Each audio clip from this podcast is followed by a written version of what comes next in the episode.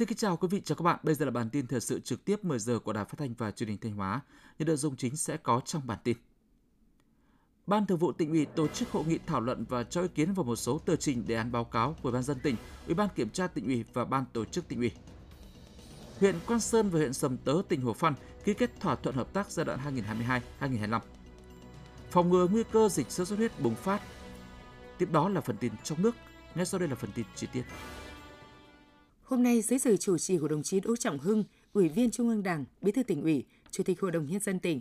Ban Thường vụ tỉnh ủy đã tổ chức hội nghị thảo luận và cho ý kiến vào một số tờ trình, đề án, báo cáo của Ủy ban dân tỉnh, Ủy ban kiểm tra tỉnh ủy và Ban tổ chức tỉnh ủy. Sự hội nghị có các đồng chí Lại Thế Nguyên, Phó Bí thư Thường trực tỉnh ủy, Trường đoàn đại biểu Quốc hội tỉnh, Đỗ Minh Tuấn, Phó Bí thư tỉnh ủy, Chủ tịch Ủy ban dân tỉnh,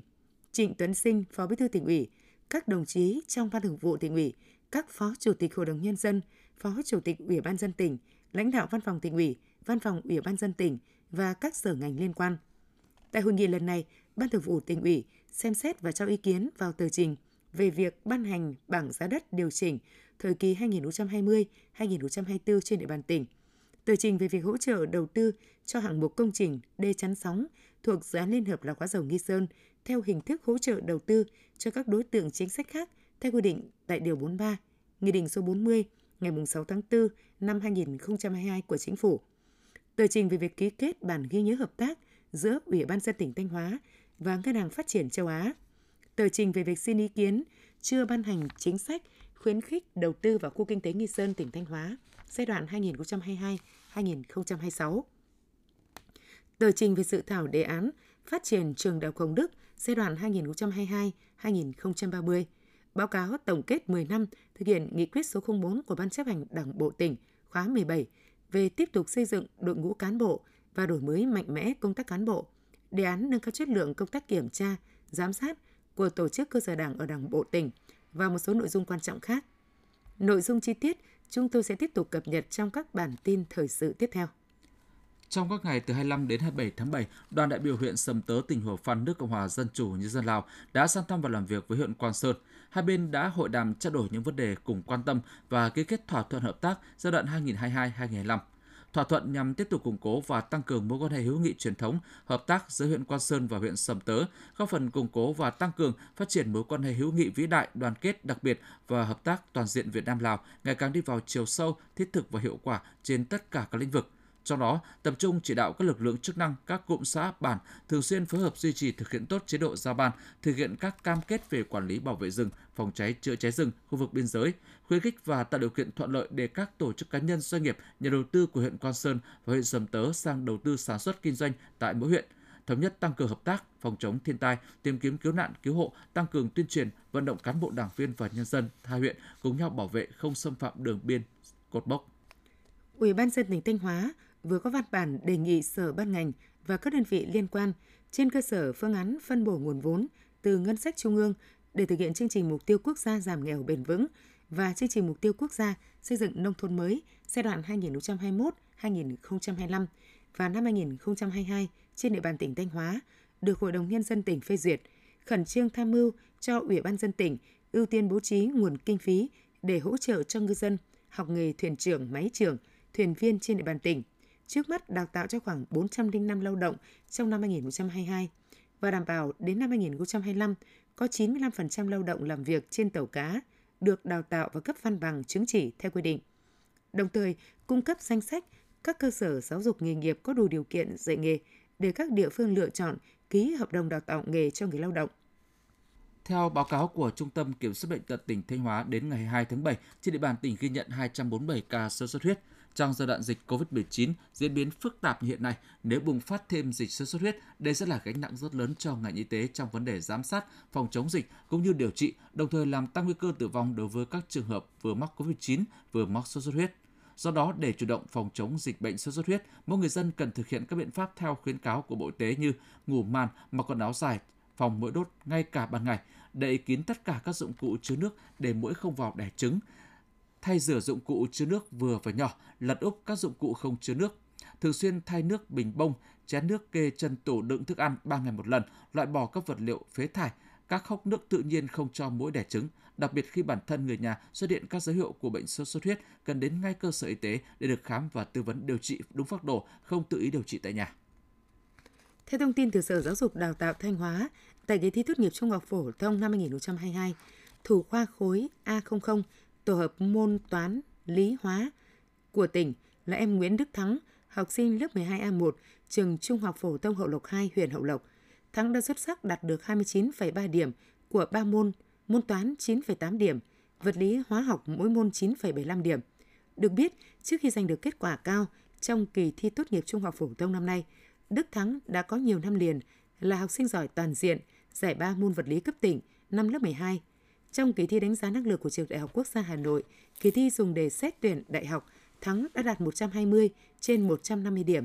Đầu tháng 7 vừa qua, Nguyễn Đức Thắng vừa vinh dự được kết nạp đảng. Tiếp theo là một số tin trong nước đáng chú ý. Để tiếp tục triển khai có hiệu quả việc thực hiện các chính sách hỗ trợ tiền thuê nhà ở cho người lao động, Thủ tướng Chính phủ Phạm Minh Chính yêu cầu Chủ tịch Ban dân các tỉnh, thành phố trực thuộc Trung ương khẩn trương chỉ đạo tổ chức thực hiện ngay việc giải ngân hỗ trợ tiền thuê nhà cho người lao động theo đúng quy định, không được để chậm trễ, đảm bảo hỗ trợ đúng tiến độ, yêu cầu đề ra đúng đối tượng, công khai minh bạch, không để lợi dụng trục lợi chính sách, chịu trách nhiệm toàn diện trước Thủ tướng Chính phủ về việc này. Thủ tướng giao Bộ Lao động Thương binh và Xã hội chủ trì phối hợp với Bộ Tài chính và các cơ quan liên quan tăng cường hướng dẫn đôn đốc các địa phương khẩn trương kiểm tra xác định nguyên nhân chậm triển khai và có giải pháp đẩy nhanh việc hỗ trợ tiền thuê nhà cho người lao động theo đúng chỉ đạo của Thủ tướng Chính phủ. Cùng với giá xăng, giá thép đã liên tục giảm mạnh, giá thép xây dựng đã điều chỉnh giảm từ 9 đến 10 lần trong tháng 5 và 6 vừa qua, với tổng mức giảm từ 2,2 đến 2,3 triệu đồng một tấn. Theo Hiệp hội Thép Việt Nam, ngành thép đang ở tâm điểm của nền kinh tế toàn cầu và do đó, thông thường, xu hướng giảm giá thép và nguyên liệu trong những tháng gần đây sẽ được người tiêu dùng hoan nghênh. Tuy nhiên, thực tế, sự sụt giảm nhu cầu thép đó là kết quả xu hướng lo ngại về một cuộc suy thoái kinh tế toàn cầu. Nguyên nhân khiến giá thép trong nước quay đầu giảm mạnh sau thời gian tăng nóng được cho là giá phôi thép và nguyên vật liệu đầu vào trên thế giới xu hướng đi xuống. Bên cạnh đó là việc giá một số loại vật liệu xây dựng tăng cao trong thời gian qua khiến nhiều doanh nghiệp xây dựng khó khăn, hoạt động đình trệ, dẫn đến nhu cầu thép cũng giảm. Hiệp hội thép dự báo khả năng giá thép sẽ còn tiếp tục hạ nhiệt trong thời gian tới. Hiện nay, số ca mắc COVID-19 mới đang tăng trở lại. Một số biến thể mới của chủng Omicron đã xuất hiện tại Việt Nam. Không ít địa phương đang còn nhiều vaccine đã được phân bổ nhưng tiêm chưa hết. Để khẩn trương khắc phục tình trạng này, Thủ tướng Phạm Minh Chính yêu cầu Bộ Y tế chỉ đạo quyết liệt hệ thống y tế từ trung ương đến cơ sở để quán triệt đảm bảo nghiêm kỷ luật kỳ cương cho việc đẩy nhanh tiến độ tiêm vaccine phòng COVID-19, không để vaccine quá hạn giả soát thống kê nhu cầu vaccine của các địa phương từ nay đến hết quý 3 năm 2022 để kịp thời phân bổ. Chủ tịch Ủy ban dân các tỉnh thành phố trực thuộc trung ương trực tiếp chỉ đạo tổ chức thực hiện tiêm vaccine phòng COVID-19, chịu trách nhiệm trước Đảng, Nhà nước và pháp luật nếu để xảy ra tình trạng vaccine quá hạn. Thành phố Đà Nẵng đã phát động chiến dịch tiêm chủng vaccine phòng COVID-19 tại các địa phương trên địa bàn. Ủy ban dân các quận huyện cần huy động các ban ngành đoàn thể tại địa phương, cán bộ công chức viên chức, người lao động tích cực, chủ động tham gia tiêm chủng đầy đủ kịp thời, báo cáo kết quả về Ủy ban dân thành phố trong tháng 8.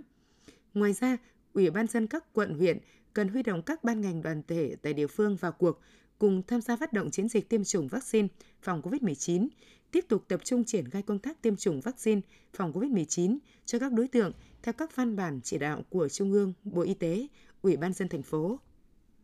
Dự báo thời tiết hôm nay 28 tháng 7 Bắc Bộ tiếp tục nắng nóng có nơi nắng nóng gay gắt trên 37 độ C, sẽ xuất hiện mưa rào rải rác rông từ đêm 29 tháng 7. Theo Trung tâm Dự báo Khí tượng Thủy văn Quốc gia, hôm nay ngày 28 tháng 7, Bắc Bộ, vùng núi phía Tây của Bắc Bộ và Trung Bộ nắng nóng, có nơi nắng nóng gay gắt với nhiệt độ cao nhất phổ biến từ 35 đến 37 độ C, có nơi trên 37 độ C.